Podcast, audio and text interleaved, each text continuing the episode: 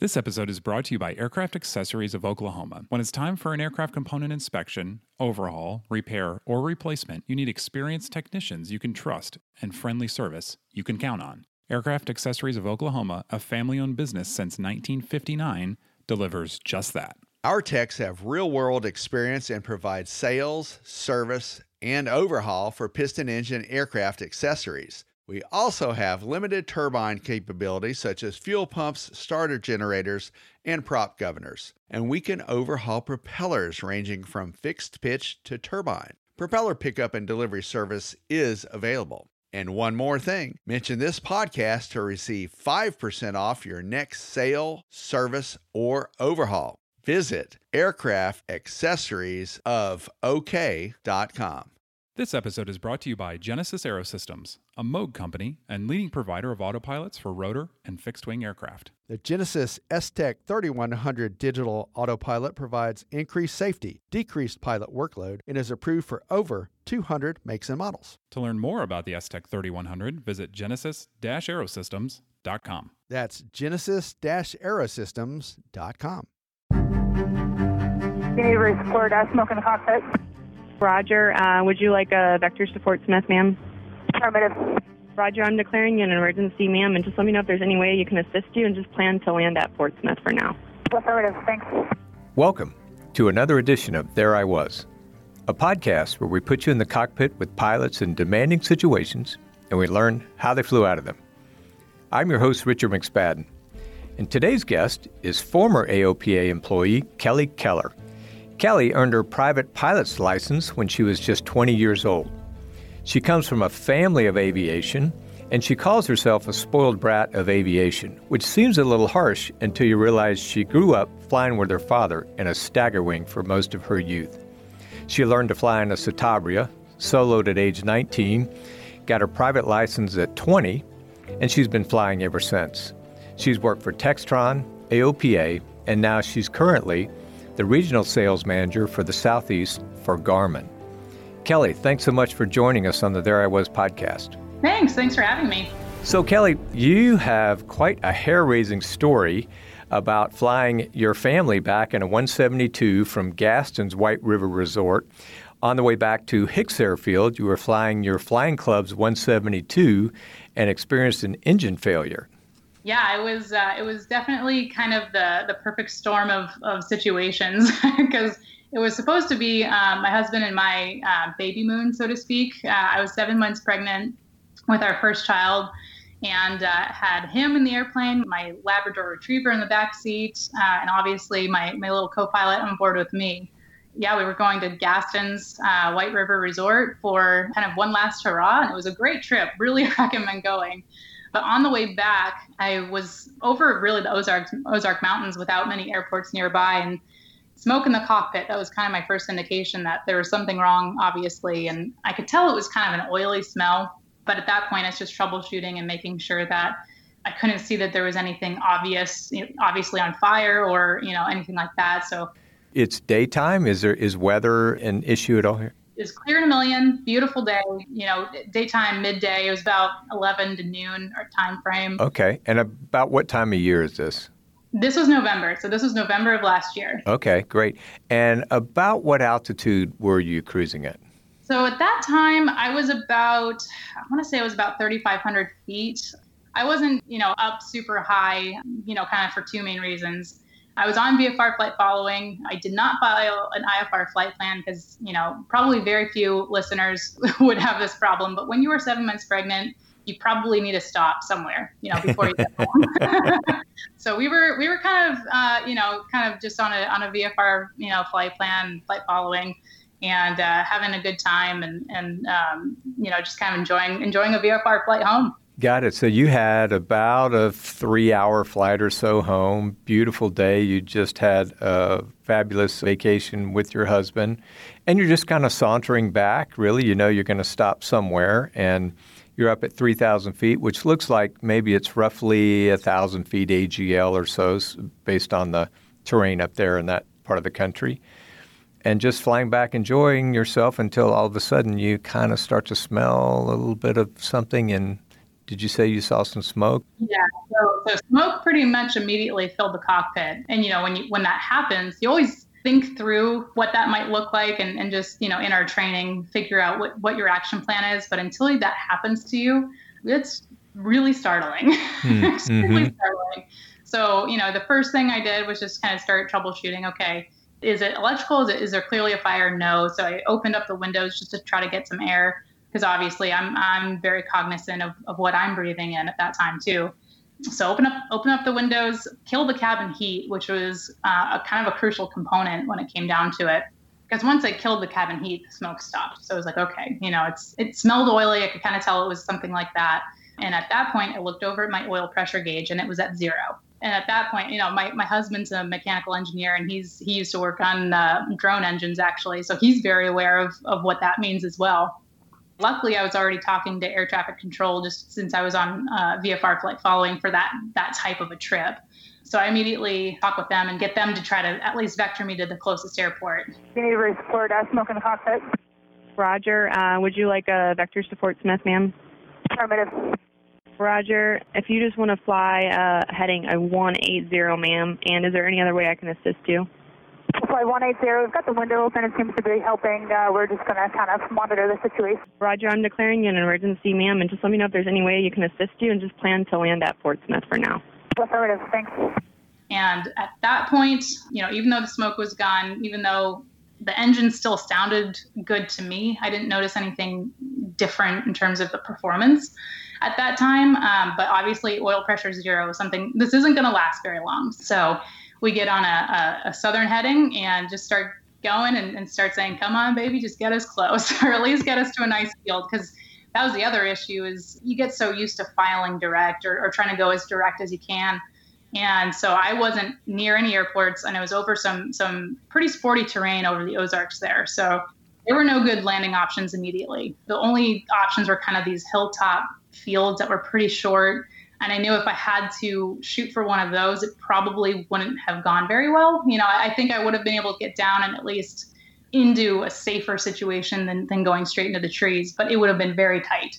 So my best course of action at that point was just to, you know, try to get to Fort Smith and, and see how long the engine was going to go. Because at that point, it hadn't, it, you know, I still had something. It was still, it was still working for me you know, it hung in there for, for a pretty pretty long while, and, and ATC was wonderful, trying to you know check in with me, making sure you know seeing what the current situation was, giving me wind updates, and and at that point too, the other really amazing thing that that speaks volumes about our community was that you know pretty much every airplane that was nearby was listening, you know, getting off the radio. It was pretty much just me at that point on the radio, and there were some folks that were not too far away that were kind of handing our direction and, and asking ATC to, to let them divert so that they could keep an eye on us, you know, no matter what happened.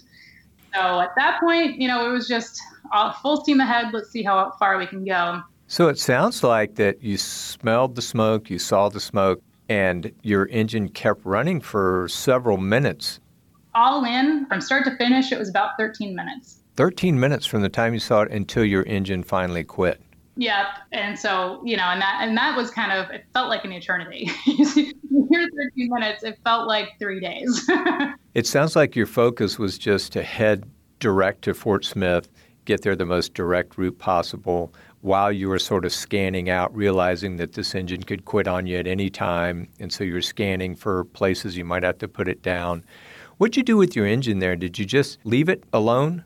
So I had my, and I usually fly with my hand on the throttle all the time anyway. Um, it's just kind of a habit, of mine, but, or, or at least, you know, in close proximity. But at that point, it was just hand on the throttle full time and making sure that all of my, I just had everything set up to where if I had to land, land it at any time, you know, everything was set up for that.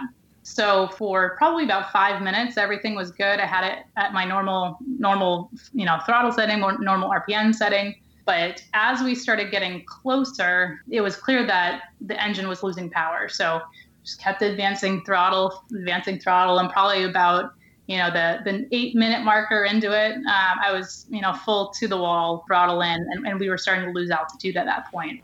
I'm showing you at seven miles from the runway threshold now. We're about 2,500. We're uh, we're losing power. Roger, just let me know if you need uh, any advice on any roads up there too, ma'am. I I do have a Highway 540 at your 12 o'clock and about uh, two and a half miles, and Highway 64 12 o'clock about uh, one and a half miles as well, ma'am. It looks like you're passing over the river right now. So we've got a large field here on our west by the river. I think we're going to shoot for that. As we got closer and I started seeing the city and I saw the airport, it was very much in sight. I kind of identified two fields that were my last ditch effort, my last options before it was the city and then the airport. And at that point, you know, it's it's kind of your gut wanting it's the kind of the get there itis of, you know, it's so close and then fighting the okay, but what's your safest option? And at that point, I, I knew it in my gut that we weren't gonna we weren't gonna make it. And so my husband always jokes that even in a life or death situation, I pick the opposite choices as him. one field on my right, one field kind of to my left, but most mostly straight ahead. But the the field to my right, which was more visible for him, obviously, was a was kind of a right base in to that field, whereas the one on my left was a straight ahead. So he said, you know, okay, when it was clear that that the engine was starting to seize, I pulled mixture, and he says, okay, there's a field on your right, and I say, I'm going left. at the altitude where I was at that point, which was probably which was probably a thousand feet AGL, I uh, it seemed like it was a pretty smooth surface, and it looked like a good field to me. And it was a straight end, so I didn't have to worry about making that turn because at that point it was just airspeed. All I all I could hear in my head was my dad saying airspeed, airspeed, airspeed. so, That's great you know, luckily since it's uh, I think it's a 1959 172, it's got the manual flaps, so that was a huge blessing to have in that situation as well because I cut mixture, you know, full fuel off, and at that point it's just all about stick and rudder skills, which I try to pull out, and uh, and my manual flaps. Because as as we got closer, we saw that there was an irrigation line in the middle of this field, and so you know, I had the full 40 degree flaps in, and then, you know, I, I had to put them down a little bit to try to extend my glide to, to get down past that irrigation line. And uh, and as soon as we were clear of that, you know, full flaps again, and, and I just, it, I, I always say it was the best landing of my entire life. was it really under pressure?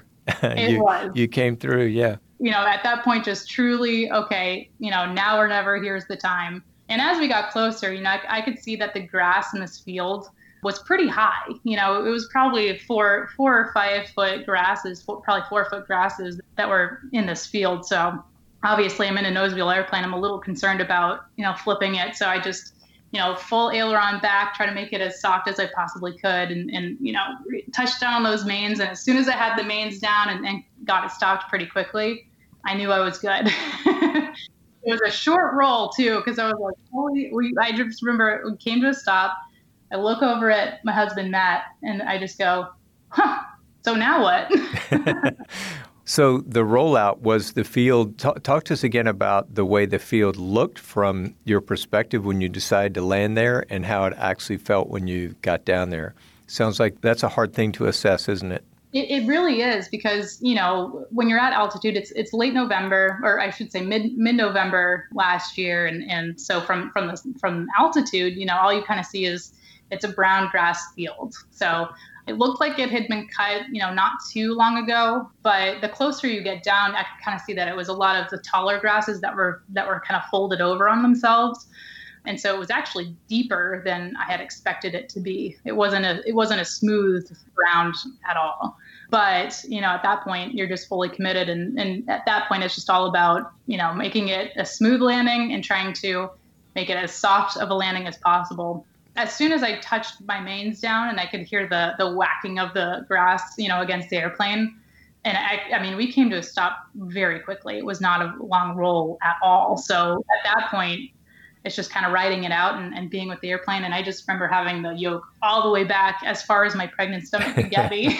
and, uh, at that point, it was just kind of over as soon as it started, it seemed. And then take us through the end of it. So you're stopped, you made it, you survived your engine out experience. You looked over at your husband and said, uh, Well, now what? So what did you do? So at that point, you know, I still had my radios on. And at that, I remember, and it's kind of funny since I have the audio, I can go back and listen to it. But as soon as I was on the ground, air traffic control couldn't hear me, but the aircraft in the area could. This was another one of those just uh, crazy coincidences. But there was there was a pilot in the area who there was one that was coming over to try to fly over the field to get our to get you know eyes on us to see what happened and see how we were doing. And then there was another pilot that was further out but could hear my communications, and she was relaying back to the air traffic controller everything that I was telling her. So, you know, first thing was just telling them I'm okay, I'm down, we're safe, airplane secured. This is 459 Charlie Sierra. Um, Razorback Approach would like to know if there's any landmarks, if you could give some instruction on exactly where you're at. November 459 uh, Charlie Sierra. Uh, I didn't hear her transmission. I can hear you. Can you tell me where she is? She said she is just north of a glider field on the sectional, um, in a field just north of the glider field. November 9er Charlie Sierra. Roger. I appreciate it uh, very much. There's another kind of interesting dynamic here. It sounds like the pilot who had the issue, the controller who is helping you, and the sort of pilot relaying your status were all females, all women. Yep, it was an all-female crew, and the pilot that came over to try to get eyes on us was was a male. So there there was one in there, but yeah, it was that was the other kind of crazy uh, crazy thing about it is obviously with the numbers you don't expect that, but yeah, it was all females looking out for me. So take us back to just walking through the issue and your decision. I would imagine that had to be a difficult decision. It took some discipline that you really wanted to make Fort Smith. You were really hoping to make Fort Smith, and the engine just doesn't quite last long enough. It leaves you a few miles short. That had to be a tough decision, some tough discipline not to try to keep trying to make Fort Smith. Yeah, I mean, I, one of the interesting things about the whole episode and, and kind of just how your brain works, especially when you're just taught, you know, taught from the beginning of what you do in the event of an engine failure and, and simulate an engine outs and um, and trying to get your mind into that, you know, what do you do? And and truly one of the best pieces of advice that I got, you know, both from my dad and from my instrument instructor was to try to snap your brain into the logic and, and not in the emotional and truly, at, at no part in the whole episode was my emotions built into it or, oh, oh gosh, what's going to happen. It was always just me thinking, this is going to work out fine. We're going to be okay. Let's just get this under control. And, you know, kind of two things that helped me keep my brain in that space. Uh, my dad always said, okay, if you feel like you're getting a little anxious or pent up, wiggle your toes, wiggle your toes on, on you know, just in your shoes and, and kind of bring your, your focus back to your body and then my instrument instructor, similar concept, but just bite your tongue, snap your brain back into your body, and, and kind of start thinking rationally. But really, truly, at, no point was was I even thinking through the the outcome of it because in my head there was no alternative. we were going to be fine. And even at one point, we had a joke about this too, as my husband just says, "You know, I lo- I want you to know that I love you," and I said, "Stop that. We're going to be fine." you know, in my head there was there was no there was no different outcome on it. But yeah, I mean, uh, I kind of felt myself trying to pull. Okay, you know, I, I see the numbers of the runway that we're trying to get to, but you know, in part of it, the, the airplane kind of called it for me. I, I knew that I didn't have the power. I had it all in. It wasn't going anywhere. And the engine did um, it was kind of the early stages of the engine starting to seize. So at that point it was just okay let's let's not try to push our luck here. Let's just cut mixture. I have a field in in sight really close. Let's just go for it because that's that's our safe option. And you land there and you get the radio relay. So did the police come out to get you? Did a farmer come out to get you? I mean how'd you get from there to that was kind of the funny thing is uh, you know you, you kind of have to come down from what just happened. So that was part of what majority of what I was trying to do was relay where I was because you know I could hear ATC but they couldn't hear me. So they're trying to get any sort of and I was trying to tell them on a sectional because there's actually a glider port uh, symbol on the sectional pretty much exactly over the field where we were. So I'm trying to relay that back to the the pilot who's then transmitting that to air traffic control to try to give our position to uh, emergency services. So and, and all I had to do was just look behind me, and there was a Walmart probably, I don't know, you know, a mile away that we could see.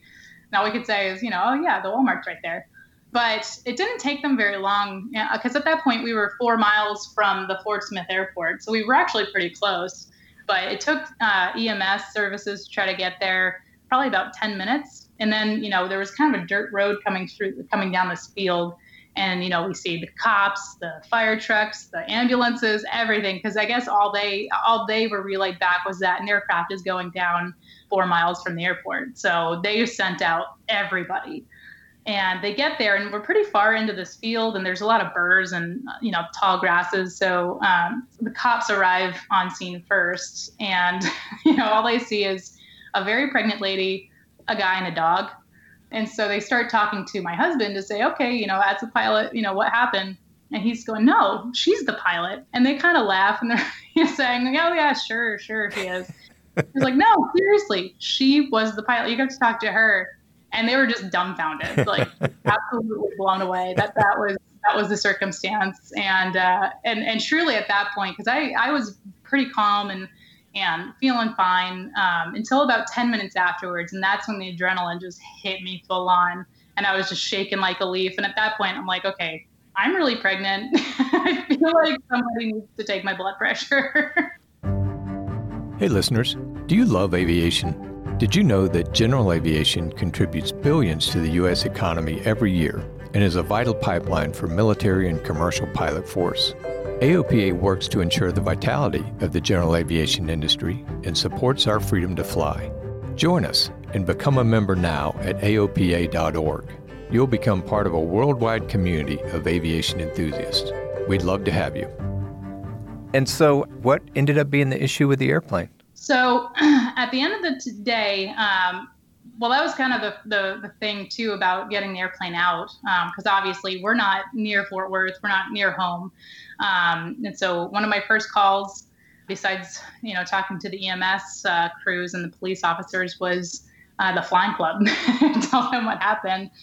Um, so I call up the secretary of, of our flying club and um, and you know just scare the the tarnation out of them uh, to tell them what happened. But uh, but they're just such a world class flying club organization, and, and these are just guys that truly care about each and every person in the flying club, and they they felt terribly that this even happened.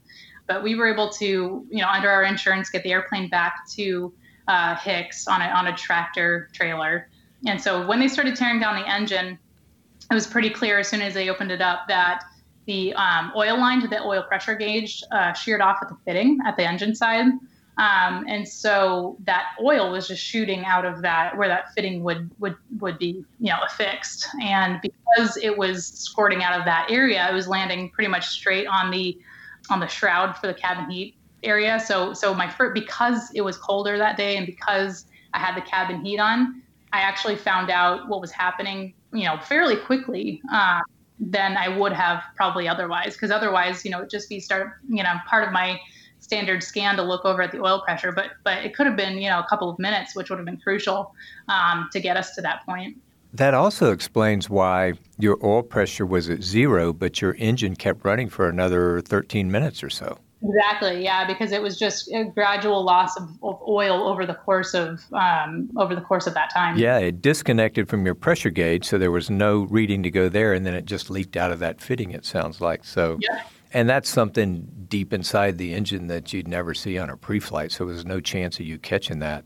Exactly. Yeah, because the the um, obviously where you lift the cowl and you look inside for the inspection on pre-flight is on your left uh, of the 172, and there's no there's no opening on the right hand side where that oil pressure line is. Um, so yeah, in, in, in the pre-flight um, and you know, it was just it, it, must have been such a minor crack, or, or maybe even not. You know, just with that flexible line over the course of, of time. And now, um, you know, as a replacement, they have a flexible line that we now have in the new engine in the airplane, so it doesn't happen again. But you know, it's just one of those lessons learned. And, and um, kind of another funny part of this story is I'm a member of the 170 Club, and obviously with the age of, of this particular 172, it's it's really close um, to the 170s. And I was reading an article in the 170 publication about a month, I think it was a, truly a month uh, after our episode. And there was another, another gentleman with the exact same failure, exact same situation, um, pretty much identical scenarios, um, who ended up putting it on a road. Wow. You had a lot of dynamics going on there. I mean, you're seven months pregnant, so there's the physical part that you talked about, and also there's there's just a little physical difference with your stomach with your position in the airplane, right? You were talking about like the yoke coming all the way back. So you're you kind of got some dynamics here that you're working through. And then how about with your husband? What's it like having an emergency like that with your husband? How did you guys interact and work together? Yeah, I mean, we, you know, I one thing that I think is really um, special about our, our relationship in particular is just we try to work as a team, um, regardless of what it is. Um, whether he's kind of like in the lead role, so to speak, uh, of whatever it is, or I am, um, you know, just talking through the situation and thinking rationally on it. Um, and so, you know, he he was really where I was focused on looking for alternate landing points and kind of looking outside the airplane to see, okay, what do we do? You know, he was just watching like a hawk on those gauges to see, you know, if the temperatures were changing um, and, and just kind of letting me know what was happening, at least on the instrumentation, because that's that's kind of what he could focus on. Um, whereas I had to look at, you know, where am I taking this thing? Um, so so he was he was you know such an amazing help um, and just stayed calm, didn't didn't panic, nothing like that. And you know even even I kind of have to laugh about certain things afterwards because he's pretty tall, he's six four, and so his big concern when we were landing was okay, how do I how do I, you know, brace myself in this airplane so that we go over over the nose, you know, I don't get knocked out. So, uh, so you know, he was he was focusing on on engines and his head, which was pretty reasonable. Okay, so we know what you were doing. We know what your husband was doing. How about the dog? Oh, he was having a blast. You know, he he he's he's not a huge fan of flying, but he's pretty patient. But uh, but you know, in his in his brain, we landed in a field, and he could you know go try to um, you know get some birds out of the field. So he was he was having a ball. so he he not disturbed by the uh, rough the, the roughness of the surface on the landing at all. He just bounded right out and, and everything's good. He was having so much fun because he was just on a fishing trip himself and then landed in a field and got to hang out with police officers. So he was he was having a great time. I can just imagine uh, your dad. I know you shared with us he was a former Air Force pilot and then flew with the airline. So a lot of formal training there and a lot of GA experience flying his stagger wing and other airplanes. And it sounds like he passed a lot of that along to you that you were able to rely on when uh, the time required it. Absolutely, yeah. I mean, he, um, you know, and that's that's kind of one part of just how fortunate I am in my flying experience is that he passed so much information on to me and and just things to look for and, and you know flows to go through and um, and obviously as my primary flight instructor um, and then also his airplane and his kid you know he was very invested in making sure that I did everything as safely as I possibly could um, and he he actually passed away in 2016 um, from a battle with leukemia and then um, and then pneumonia later on. But um, but he, I have no doubt that he was my guardian angel and wingman on that thing. He was he was right there with me. Sounds like, and uh, would imagine him to be so proud of the way you handled the whole situation all the way throughout. And a situation that has a very good ending and some humorous points that you can look back and laugh at now just because of the way that you handled it, your cool demeanor going through it, your logical decision making. So, what an incredible story and a fantastic end. Thanks for sharing that with us. Thank you. Yeah, it's uh, it's definitely a unique one, um, but it's definitely a, a fun uh, fun story to have in the baby book. so you're back flying again with the uh, Nate Able Flying Club, right? Mm-hmm. And yep. is the 172 back flying again? It is, yeah. It's uh, it got uh, basically a new to us engine. Um, I think with pretty much zero time on it, and so I've I've flown it uh, a few times. I actually am a little rusty now. I need to go back out, but um, but even my son has been on a couple of flying uh, adventures with us already to go out to fly for breakfast, and um, so it's not where you know it, it was kind of an interesting after um, after the fact uh, and and kind of working through the issues of getting back in the air afterwards because obviously you know being seven months pregnant when that happened i very you know reasonably took a hiatus until the baby was born. And then after that you know it's it's it was you know having the uh, engine being put back on the airplane and, and getting the kinks worked out of that it was kind of a, a, a unique um, issue afterwards because not only had i not been flying since that episode Um, and then obviously a new mom and, and working through kind of the emotions of my new role as a mother you know, was was getting back in the air and, and kind of getting back on that horse and, and saying, okay, you know, I, am I'm, I'm good to do this still. It didn't freak me out to to stop, and it and it did affect me a little bit, um, even as somebody who's been in the air since literally I was a week old. It took some willpower to get back in and, and do it again. But once I did, you know, once I got that first flight under my belt, um, and I had a good friend go with me who's who's a wonderful pilot himself just kind of be there as, as emotional support and then obviously as as backup you know should my emotions get the best of me. But it was fine. As soon as soon as i took off and, and as soon as i was back in the air again it was kind of like okay yeah i'm fine. You know knock that off. I just needed to get back on the horse and, and get back to it. As you look back on it kelly what are some of the lessons learned that the rest of us can take away if we're ever faced with that kind of a situation? What were the keys to it ending so successfully? So, you know, obviously, you know, from a skills perspective, a lot of it is just uh, kind of that one don't think it won't happen to you. Um, you know, my dad had an engine out after 42 years of flying. Um, his first engine out, and it was honestly eerily similar of a situation. He also had come from Gaston, so that's that's another story though. But you know, just that idea of you know, don't think it won't happen to you. Make sure that you constantly think through the, you know, okay, what is my out? Always have an out in place because even, you know, I, I think one of the errors in my judgment before that episode was was having that direct to mentality of instead of trying to plot out a route that's safe and giving yourself some options. Um, you know, I was in the mode of okay, let's just get there as, as quickly and efficiently as possible. And so going forward, you know, regardless of what I'm flying, but especially in single engine airplanes, you know, thinking through your weathers, uh, your, your weather situation, making sure that you're not going to get in your in a situation, you know, if you have an engine issue, um, not being able to see, you know, whether that's in weather, um, at night, over terrain, you know, just give yourself options um, because, you know, it can happen anytime, anywhere, in any circumstance.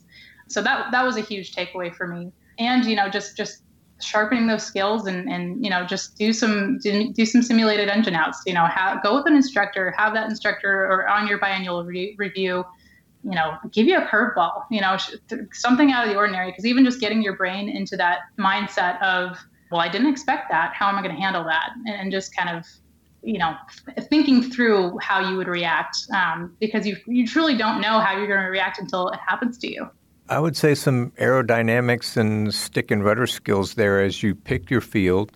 You're coming down towards it, and when you get pretty low, you see that irrigation ditch.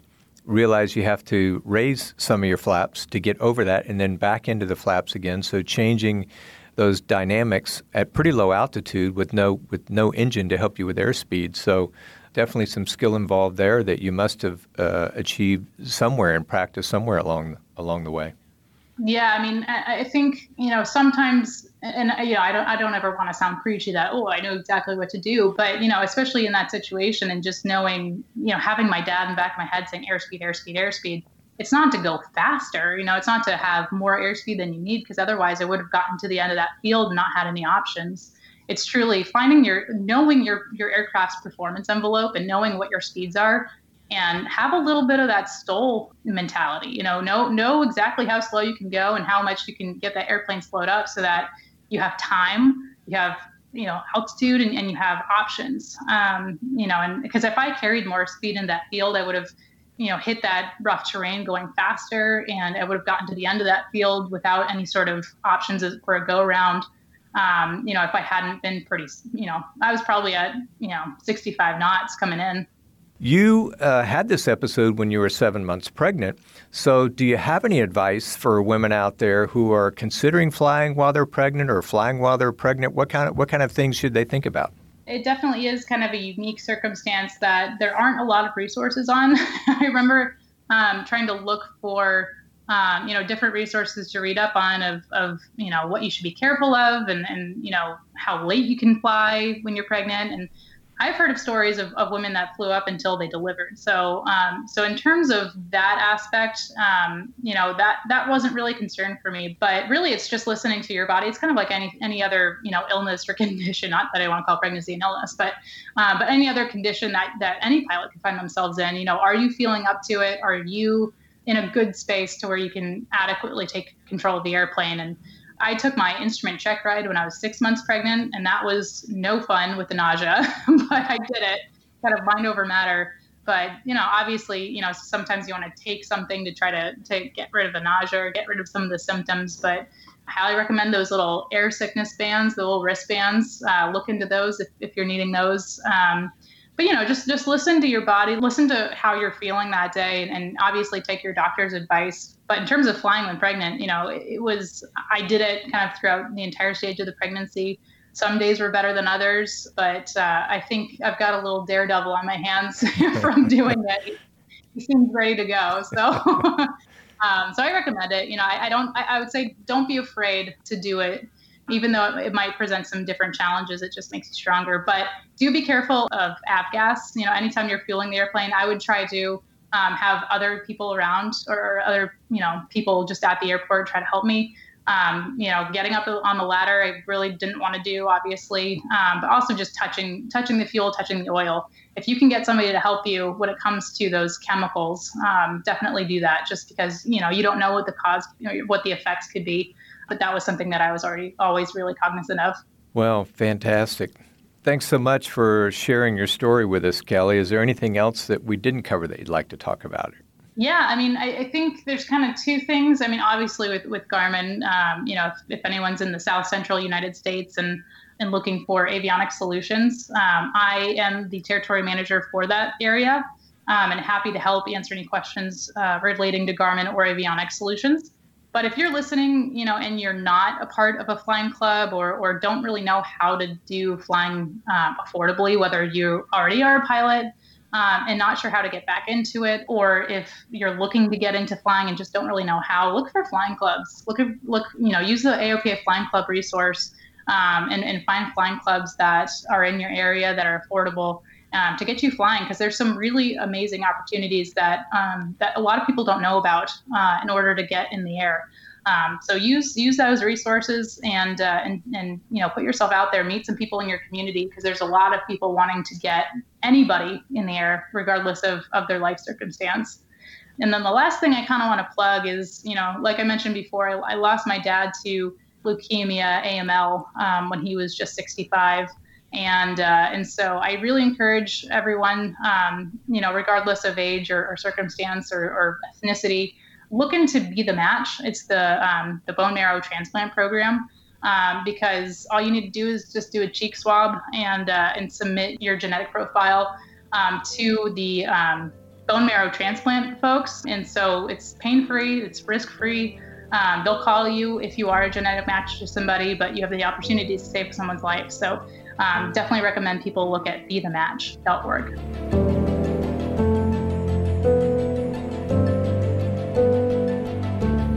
Wow.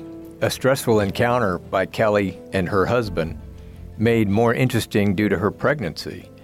I loved what she left us with, some pretty important lessons there. The first one from her dad that said, switch your brain to logic mode. Emotion is not going to help here. Just go into solving the problem, which she and her husband did so well and then airspeed, airspeed, airspeed. And that doesn't mean airspeed, like she pointed out. That doesn't mean fast.